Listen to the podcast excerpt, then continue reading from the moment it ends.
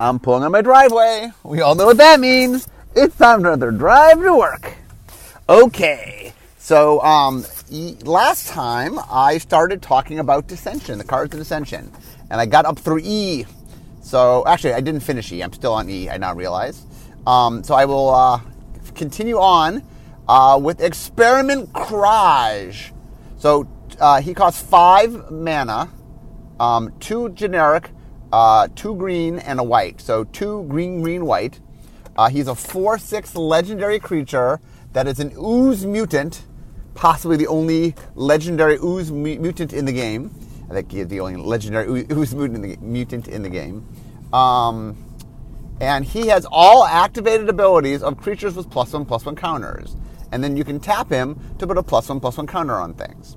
So I've talked before about how the Simic has this theme of caring about plus one plus one counters. Um, this is kind of like one of the high profiles of that. Um, and, and the cool thing about this is that he gets to combine interesting abilities together. Um, that blue and green, when you start, start combining together, you get a sort of, they're all about building interesting, interesting new creatures.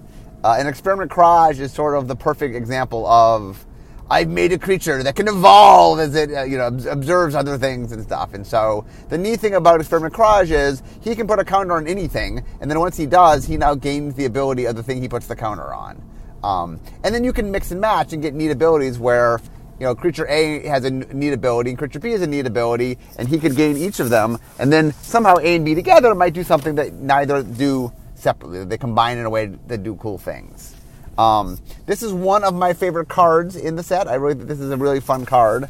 Um, I do not play Commander, but if I did play Commander, this is one of the uh, one of the legendary creatures I might be tempted to play with. This is definitely my style of uh, of Commander. Okay, next, Rise and Fall. This is another split card. So uh, they are both sorceries. So Rise costs one blue and one black. It's a Dimir card. Uh, return a creature uh, on the battlefield and a creature from your graveyard to its owner's hand. Um, so the idea here is we're combining two things. That blue sort of can boomerang things, bounce things back, and black can um, raise dead and getting creatures back. So this card sort of says, oh, I take one card from the battlefield, one creature, and one creature from the graveyard, and put both of them in my hand. Um, one of the things, by the way, from a design standpoint that I really like is it is fun when you can find parallels that are sort of where things overlap but they're slightly different. So the idea that like blue uh, has a, an effect that, that takes creatures from one zone and it puts them in your hand, and black has a different effect that takes a creature card from a zone and puts it in your hand. And the fact that you can combine them just does some neat things that I, I, I think are pretty cool. Um, so I, um, I, I, like this card a lot. I think it's a cool card. Um, then we have um, Fall. Fall costs a black and a red. So it is a Rakdos card. Um, and it says target player reveals two random cards and then discards all non land cards revealed. So this is kind of like a um.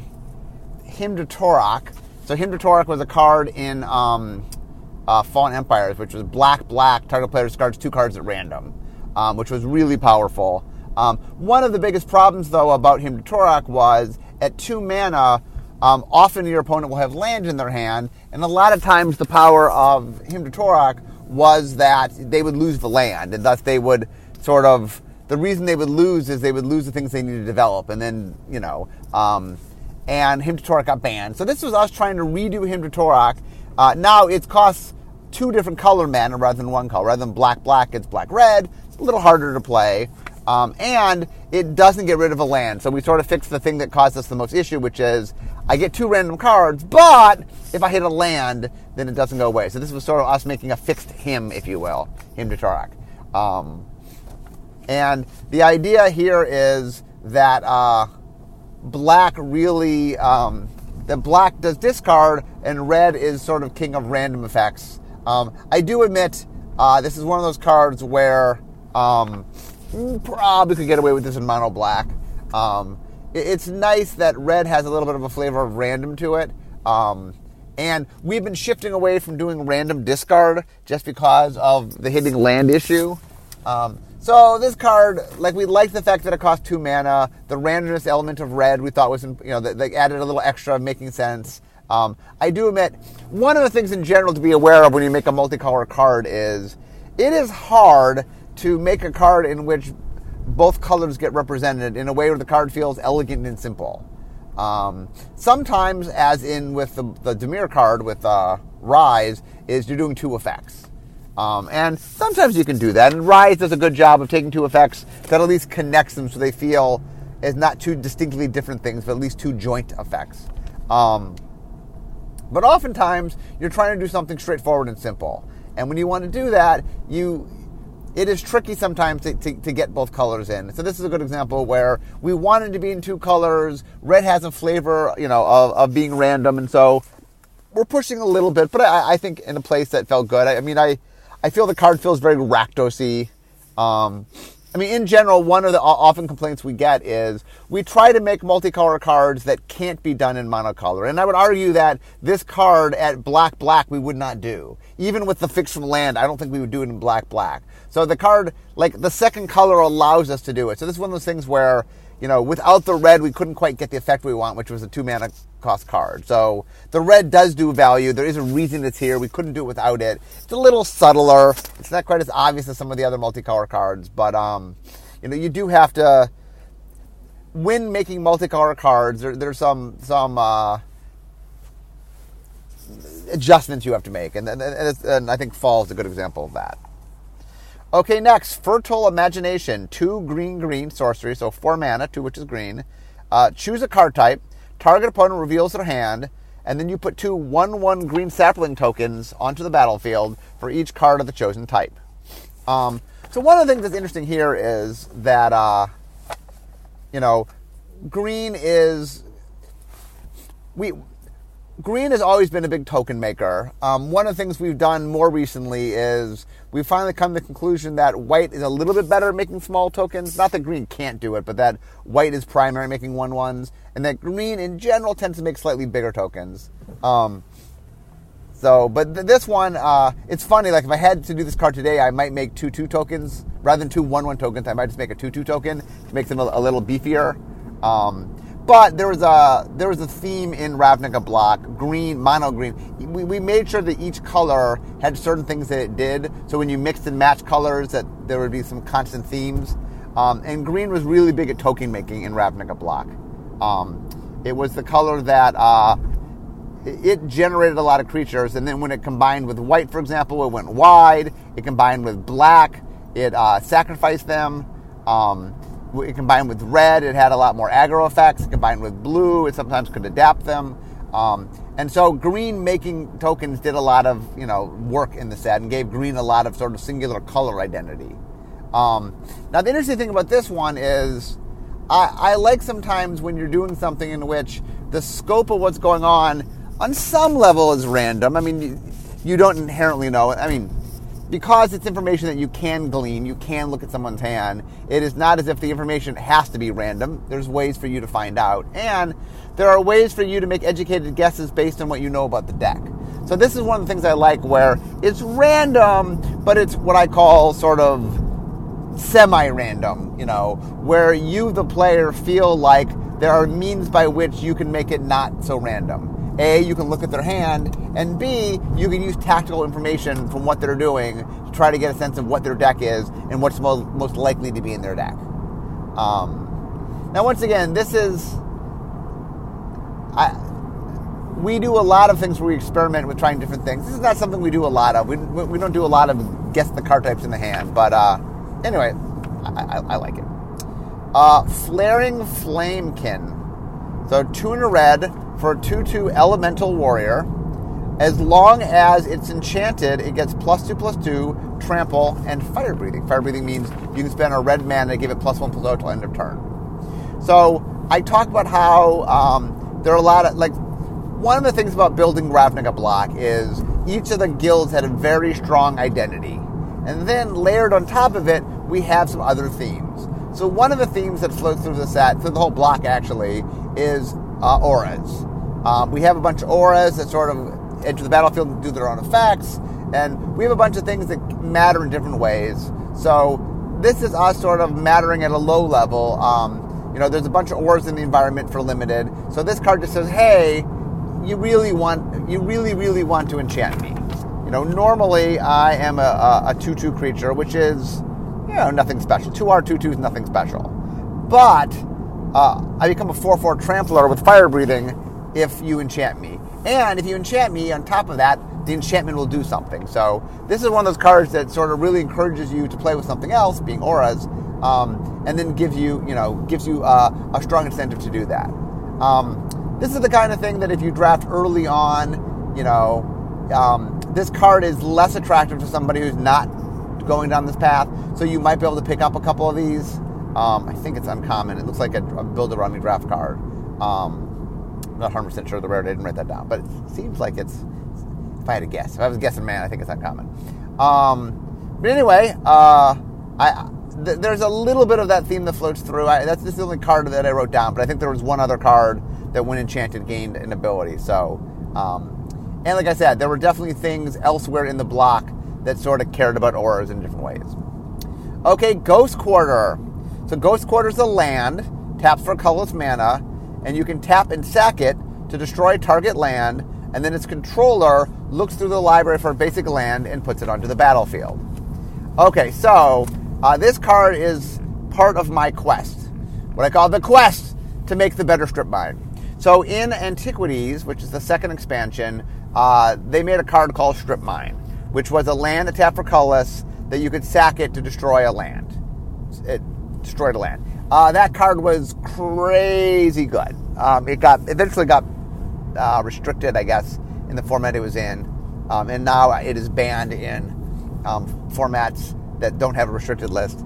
Um, and it is um, it is a very very powerful card. The ability to destroy land is powerful. Like we don't we are hesitant now to make Stone Rain, which is land destruction at three mana and this is land destruction at zero mana. I mean, it's using your land slot. I get that, um, but it's just super super efficient. Um, and one of the things I, I talked about Hymn to Tourach earlier in the card we redid. Um, there was a point in time where, uh, like one of the opening moves would be, you know, your opponent goes first, and then you go, um, you know, Dark Ritual, Dark Ritual, Hymn, Hymn, strip mine, where like you empty their hand and destroy the one land they have in play, and then like they have no game. Um, so anyway, I I had this quest to make a better strip mine. The strip mine was broken. So in Tempest, I made um, Wasteland. So Wasteland was a strip mine, but only destroyed a non-basic land. And of course, in formats where mostly people play non-basic lands, I just managed to make a second strip mine. Um, okay, so then I tried again. Uh, in was it Mercadian Masques. I think I made Dust Bowl. Um, and Dust Bowl it cost mana. You had a sack of land, but for some reason I made it repeatable, which was dumb. Uh, anyway, I I tried a bunch of different times to make a um, a strip mine that wasn't problematic. Uh, and really, what I wanted was I liked the idea that it answered utility lands without hurting mana. So the question was okay, is there a way to sort of deal with utility lands but not undercut the ability for the person to make mana? And that's what led me to Ghost Quarter. So the idea here is I destroy the land, but I give my opponent the ability to replace it with any basic land. So A, I got to be careful because I'm giving them color fixing. If they really, really need a land they don't have yet, a basic land, they can go get it. Um, and um, it, they don't go down in mana. So really what I'm doing is I'm getting rid of excess elements of a card. So I don't want to use it if they're color screwed because I help them. Uh, and I don't want to, it, it, doesn't allow me to sort of make them go down in mana. I mean, I can make them go down in mana in that if the dual land produces more than one mana, I can make them go down in mana. But I can't sort of, from a, from a base, you know, I, I, the land's going to get replaced, by a land. Um, this was finally, I think, my, I mean, it took me a while to get there. My final strip mine fix that was correct and works. And this is the card we've actually reprinted. Um, it, it, does a decent job of being an answer without having a lot of the byproducts we didn't like about strip mine. So anyway, um, Ghost Quarter. Okay, next card. Gobhopper Rats. So Gobhopper Rats is black and red, two mana, one black, one red, for a 2 2 rat. Uh, when it's hellbent, meaning when you have no cards in your hand, it gets plus one plus O, and for a black mana, it can regenerate. So it's a 2 2 creature that when your hand is empty becomes a 3 2 creature that you can regenerate. Um, in general, one of the things we want to do with Rakdos is we want a Rakdos to be pretty reckless and aggressive. Um, we want you to sort of spill out your hand, and we want you to sort of be very in the face of your opponent. Um, and it was Rakdos was built to be. I mean, there are ways for Black Red to be very defensive and very controlling, um, but that's not what we were trying to do with Rakdos. We wanted Rakdos. The flavor of Black Red we felt was a little more of the willingness to do whatever it takes, and sort of the reckless, like sort of the recklessness of Red and the willingness to do what it takes from Black, and that, that's sort of Rakdos. So we like the idea of Hellbent was look, just get all your cards out, and then things will happen that are good for you. Um, and this is a good example of a card that, okay, a two drop two two, it's not amazing or anything, um, but it does encourage you that if you can get your hand empty, all of a sudden becomes a pretty good threat. A three two that, you know, for a single black mana isn't going to die it's, it's hard to deal with. Okay, next, govern the guild, guildless. Five blue for sorcery. Gain control of target monocolored um, card. It's a monocolored creature and then it has forecast, an ability we haven't talked about yet. So forecast is an ability that um, works while it's in your hand, uh, and you can reveal. And if you forecast means if you if you pay a certain amount of mana. So in this case, you pay one in a blue. You reveal this card from your hand, and target creature becomes the color or colors of your choice until end of turn. Um, I now realize the color or colors of your choice. Does this okay? Uh, this okay. The card must say it can become colorless or colored card, color of your choice. I think this card must make things colorless because the whole point of this card is it can steal. Oh no no no! It's monocolor. Yes, it doesn't need to be colorless. Okay, so this card can turn you into one or more colors. Um, so the idea is um, it combos. So the idea was for so forecast was inspired by the card Infernal Spawn of Evil from Unglued. So Infernal Spawn of Evil was an evil creature that in your hand you could reveal it. I think you had to spend black, a black mana. Uh, you could reveal from your hand, show it to your opponent, and say it's coming. Uh, and the idea was it's so scary that your opponent, knowing it's coming, because it's an infernal spawn of evil, made them lose a life. That it was so scary that it would just they they would literally they would be weaker from the scare of knowing it's coming. Um, so when we were making uh, Azorius, we were trying to find something that was a little more controlling. Um, the tricky part about it was at the time we made Dissension, white blue I think actually had a was pretty strong in standard, and so one of the things was we were sort of um, asked not to make too strong of a traditional uh, control deck because of that. And so we were messing around with doing things a little bit different. We liked white having controlling aspects. We wanted we wanted uh, Azorius we wanted Azorius to have, you know, some controlling aspects, and in limited it could be more controlling, but in constructed we wanted to be um, a little bit different. So in we, we the cards we pushed ended up being more of a flying deck, even though in limited there are ways to play control. Um, but we were careful what we pushed for constructed. Um, so one of the neat things about forecast was it allowed you to sort of have cards in your hand, give them value while they're in your hand, although obviously you're telling your opponent you have them, and then forecast cards, there's a couple different ways we designed them. Uh, the way we liked best was like this card, where the forecast effect and the effect of the card were synergistic with each other. This card, for example, can make something monocolored so that you then can gain control of it. Um, notice that this was a sorcery that it didn't check. It's not like an enchantment that would keep checking if it was monocolored. So if I make it monocolored for the turn and steal it, then it stays stolen, even if it is no longer after the turn ends and it becomes not monocolored. Um, the neat thing about this card, though, is there are some a few other ways that color mattered, and so you have the ability. For, example, I talked earlier about the enchantment that gave a creature plus one plus one for every color that it was. Well, if you were playing that card and you had this card in your hand, you could make the creature enchanted five colors, all five colors, then we get plus five plus five. Um, or if your opponent had protection from something, you could turn your uh, card to a color that didn't have protection or, or, whatever. There's a bunch of different things that matter for color in this block. Um, so this card sort of lets you mess with color, and then it have a larger ability that you could do something with that color. Okay, next, Grand Arbiter Augustine the Fourth. So it's a uh, costs two white blue, so four mana, one of which is white, one of which is blue, two generic. Um, it's a legendary creature, human advisor. Your white spells cost one less to cast, or cost one less, I guess is what it said.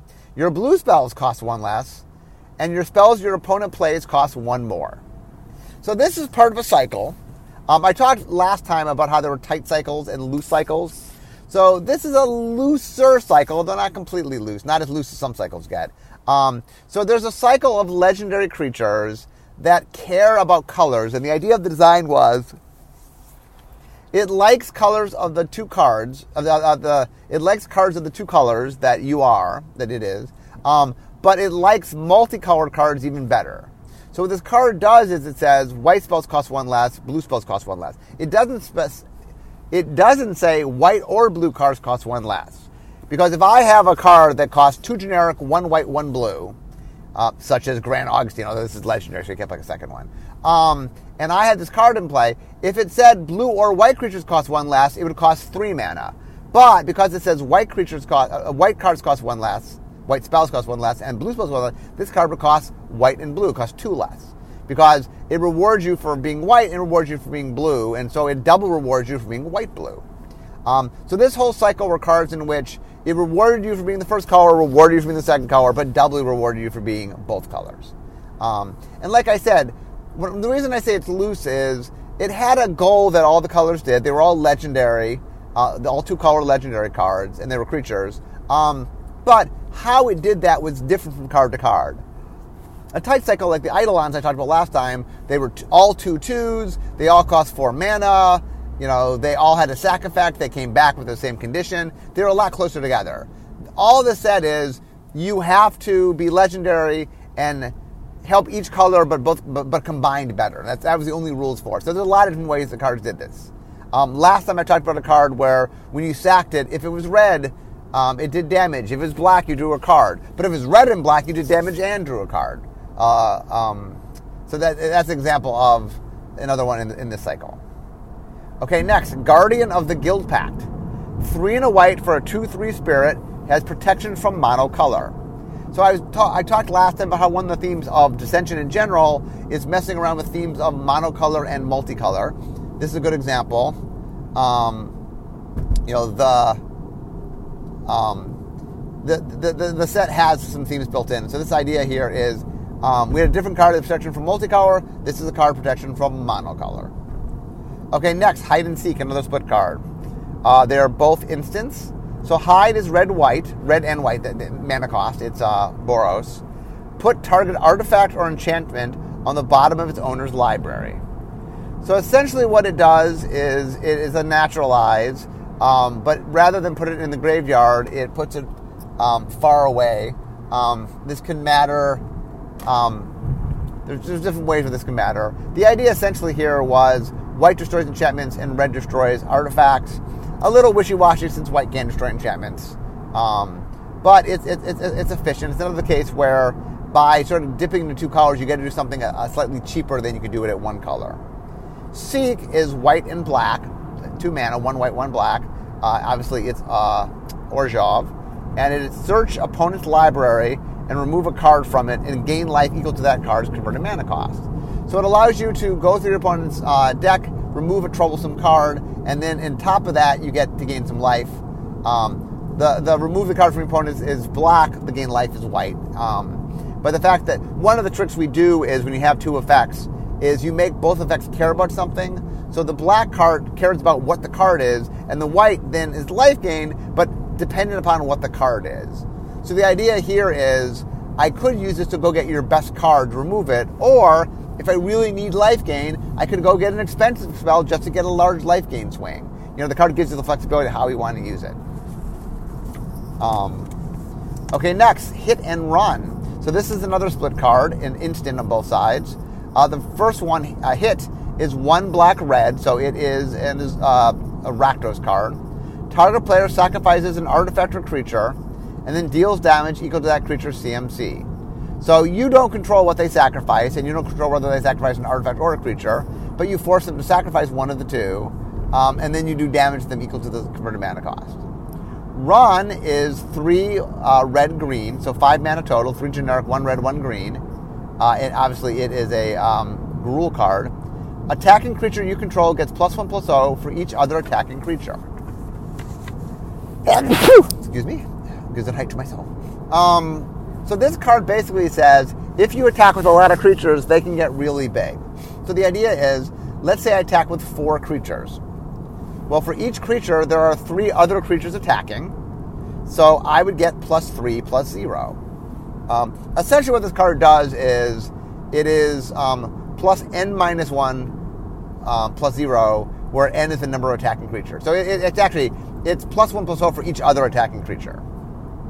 Um, and then there's a locked number of creatures. So it's always all the creatures will always get the same number. It's not quite as confusing as it sounds. If I attack with four creatures, they all get plus three plus zero.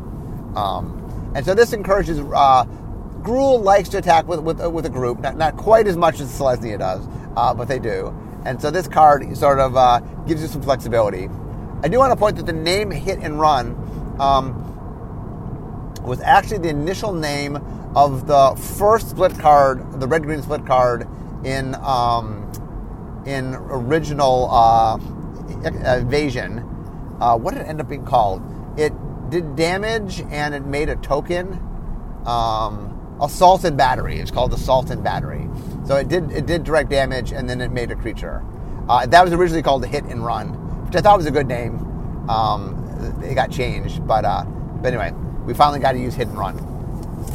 Okay, next is Indrik Stomphowler. Four and a green for a 4 4 beast, and when it enters the battlefield, destroy target artifact or enchantment. Um, I think we've reprinted this a bunch. This is just a nice, good green. It's like a big, beefy green creature that has a nice little enter the battlefield effect of naturalizing. Um, and so this is a nice. This is just a nice standard, uh, a nice solid card. Um, and one of the things that's interesting when you design sets is you want to make sure that you're making nice, clean, elegant cards, as well as maybe making some cards that are more unique to where you're making them. Um, you know, some of the cards I'm talking about, really, this is the only set they're going to be in.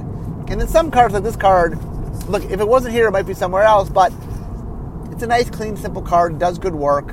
Um, probably what was going on here, real quickly, is one of the things that happens sometimes when you're making cards is you have so many creature slots and so many non creature slots.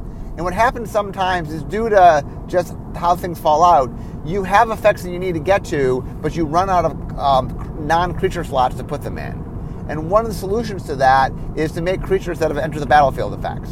So, for example, I can imagine that we needed a naturalize effect, that's something green normally has in common, and we ran out of common effects where it made sense to put it. Um, one of the reasons is this is a multicolor set, and in multicolor sets, we don't often do modal effects um, as one choice within the modal. I mean, we sometimes do, but um, we sometimes avoid that if we're trying to be clean. Um, that usually, if the if, if, the two modes represent the two colors, that's fine. But if one the two modes both represent one color, we don't do that as much. We do it some. I'm not saying we never do it, but we, we don't do it as much. Um, and anyway, uh, that is my guess of how this ended up here. But it's, it's a nice, clean card. Okay, next is the Inscrutable. One white, white, blue, blue. So five mana, two white, two blue, and a generic. It's a 3 6, and it's a legendary Sphinx, legendary creature Sphinx. So it is flying, of course, it's a Sphinx. Um, whenever you do combat damage to a player, you get to name a card, they reveal your hand, and if you if the card you name is in their is in their hand, you get to go through your library, find a flying creature, and put it in your hand.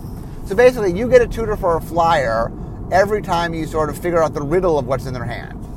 Um, now, the cool thing about this is they have to show you their hand when you hit them. So, first time you're making an educated guess, and sphinxes are smart, and you know I like the idea that part of making um, an Azorius card more powerful is you having some idea what's going on. So the first time you're making an educated guess, you know what they're playing, maybe you can read them or something, but um, and like I said, there, there could be other means by which you saw their hand. Um, but then, once I hit them, now I know what's in their hand, and now my opponent has this game of get stuff out of their hand that I know is there. Because next time I hit you with her, if I know what's in your hand, I'm going to get to go get a flyer. Um, and you know, and I still got to cast the flyer, but still, tuning for a flyer is is pretty potent. Um, and Isperia, I believe, was the leader. There's two legends for each um, there was the leader of the guild and there was the champion of the guild. So, for example, Augustine was the champion, I believe, and uh, uh um, the Sphinx, what's her name? Isperia. Isperia is was the the leader of the guild. Um, one of the fun things when we went back is in Return to Ravnica is some of the leaders stayed the leaders. You know, Uh, Niv Mizzet's still there, Rakdos is still there, but some of them change over and they're not the same. And I think that's kind of cool that there is there's some changeover between different things. Okay, next, Leafdrake Roost, three green blue, uh, so five mana, three generic, one green, one blue. It's an aura, enchantment aura. Enchant land. Enchant land has green, blue tap. Create a 2 2 green and blue Drake creature token with flying. Um, so the idea is this is a little enchantment that sort of turns your um, uh, turns your land into a sort of a Drake hatching zone. That uh, you know it, it's a it's a leaf, a leaf Drake roost. It's a roost where they uh, all the little baby drakes are born. And so this is a cool card. Um, like I said, we messed around a lot with auras in this block, and so this is an enchant land. We don't do lots of enchant lands. It's kind of a fun enchant land. Um, enchant lands are particularly potent because it's not as easy to get rid of a land. I mean, obviously we had um, Ghost Quarter, and that exists in the set, but in general, we don't make it so easy to get rid of a land. So an enchant land usually sticks around a lot longer. Loaming Shaman, two and a green for a 3 2 Centaur Shaman. Uh, when it enters the battlefield, target player shuffles any number of target cards from their graveyard into their library. Um, so the idea here is this card allows you to do one of two things. Either if you have things in your graveyard that you want to get back into your library, it lets you do that. Or if your opponent has things in their graveyard that are problematic being in the graveyard, this is an answer to that. This allows you to shuffle sort of problematic graveyard cards into the library. So either it's something to help you or something to hurt your opponent if they're playing uh, graveyard strategies. Um, and this card is kind of neat because if you combine it with black and put it in a Golgari deck that's clearly going to be messing around the graveyard, then it can be helping you. But if you're playing some other combination and your opponent's playing Golgari or playing, there's a few other things you can play that have some graveyard elements to them, then you can answer them. Okay, Lyzolda. Oh, whoops. I think I gave away Lyzolda. I thought I talked about Lyzolda yesterday, but I did not. So Lyzolda is Lyzolda the Blood Witch, one black red for a 3 1 legendary creature. She's a human cleric two sack a creature, deal two damage to target creature or player. Uh, if it's red, and if it's black, you draw a card. So this is another one that cycle. Sorry, I thought I talked about this yesterday, but I did not. So this is another of the champion cycle. I believe the leaders didn't do this. The champions. So this is Lyzolda's the champion. Um, obviously, Rakdos is the leader of the Rakdos. Um, we'll get him eventually. Um, and the idea is if I sack a creature, you know, if I'm playing a black red deck, I, I, I, sack a black creature, I get to draw a card. I sack a red creature, I get to deal damage. I sack a, bled, a black red creature, I get to both do damage and draw a card. Um, and so this is one of those cards that rewards you for each of the colors, rewards you more for having them together. Okay, next, Macabre Waltz. One in a black for a sorcery. Return up to two target creature cards from a graveyard to your hand, then discard a card. Um, so this is another card that's trying to do some enabling for um, in general, um, Rakdos, I mean, well, this card works in a couple ways. If you're playing this with Golgari, for example, gets things in your graveyard, you might want to get in your graveyard. If you're playing with Rakdos, it allows you to sort of get some stuff back while not keeping your, your hand too large because you're trying to get to Hellbent. Um, the interesting thing about this card is um, this is one of the more disturbing pieces of art. It's this couple, like covered in blood, dancing this really macabre waltz, if you will. Um, and it's one of the more disturbing arts we've ever made. Um, I just remember one one of the things I, I thought was so funny is that it is um, it, it is something that people always respond to because it is a really weird piece of art, but it is definitely one of the more disturbing. And so um, often people talk about just if you've never ever seen the art, you want to see and you like disturbing art, uh, you can look it up. It is it is definitely one of the odder pieces of magic art. There is another we we reprinted Macabre Waltz uh, in a recent set, I think in Shadow, uh, not Shadowmoor, um, sorry, uh, Shadows of either Shadows of Innistrad or Eldritch Moon. Uh, we, we reprinted it, uh, and then we had um, it was Liliana dancing with a zombie. It was kind of fun. Okay, next, Magewright's Stone. It's an artifact that costs two generic mana, one in tap, untap target creature with a tap in its activation cost. Um, so this is a card that basically let you retap tappers. Um, I think I made this card, and one of the big challenges of this card was my goal of the card was you can untap things that tap. Well, how exactly do you say you untap things that tap? Uh, in the end, we had a reference that we referenced the tap symbol, where we say, well, anything that has a tap symbol in its activation, you can untap. So it, it wasn't quite as clean as originally designed, but we did find a way to sort of let you untap tappers. I thought that was kind of cool. Minister of Impediments. So this costs uh, three mana, two generic and a hybrid. The hybrid is white blue, so it's two and a white or blue. Um, it is a 1 1 human advisor. Notice a lot of advisors in the Azorius. Uh, they're big on uh, legislation. Uh, and then you could tap to tap target creature. So one of the cool things about a hybrid is trying to find overlaps between things. Finding common hybrid common hybrid cards are tough. Um, the idea here is white can tap creatures and blue can tap creatures. Traditionally, blue taps or untaps them. Um, normally, white is the one that taps them on a creature. Um, but the fact that blue can tap or tap uh, tap something on a creature. Normally, blue also untaps, but because in hybrid, we allow ourselves to sort of find the overlap between them. Normally, a mono blue card, we probably say tap or untap, uh, but since we're doing the hybrid thing, um, you know, and blue can tap creatures, this does the overlap. It's kind of cool. Next, Momir Vig, Simic uh, Visionary. So three green blue, so five mana, three generic, one green, one blue. It's a 2 2 legendary creature, elf wizard. Um, and this is the champion for the Simic. Um, uh, the, I just talked about uh, Experiment Kraj. I think it's the leader. Think it's the leader. Uh, the, muse, the ooze mutant. That's hard to say. Um, so whenever you play a green spell, you can tutor for a creature, reveal it, and put it on the, as the top card of your library. Whenever you play a blue spell, reveal the top card of your library. If it's a creature, put it in your hand. So you can see where this is going. Um, if I play a green spell, I get to sort of uh, tutor, you know, I get a natural tutor or worldly tutor for a creature. If I play a blue card, I sometimes get a draw if it's a creature on top. Well, if I play a green blue creature, I get a go get creature, put it on top. I know it's a creature and I get to draw it. So essentially, when you play a, a green blue spell, you get to tutor for a creature and put it in your hand. Um, but if it's either green or blue, you get half of that, and sometimes it'll pay off and do cool things. Um, but anyway, the interesting thing about Momir Vig, actually, the most, most interesting thing is not any of the thing I just said.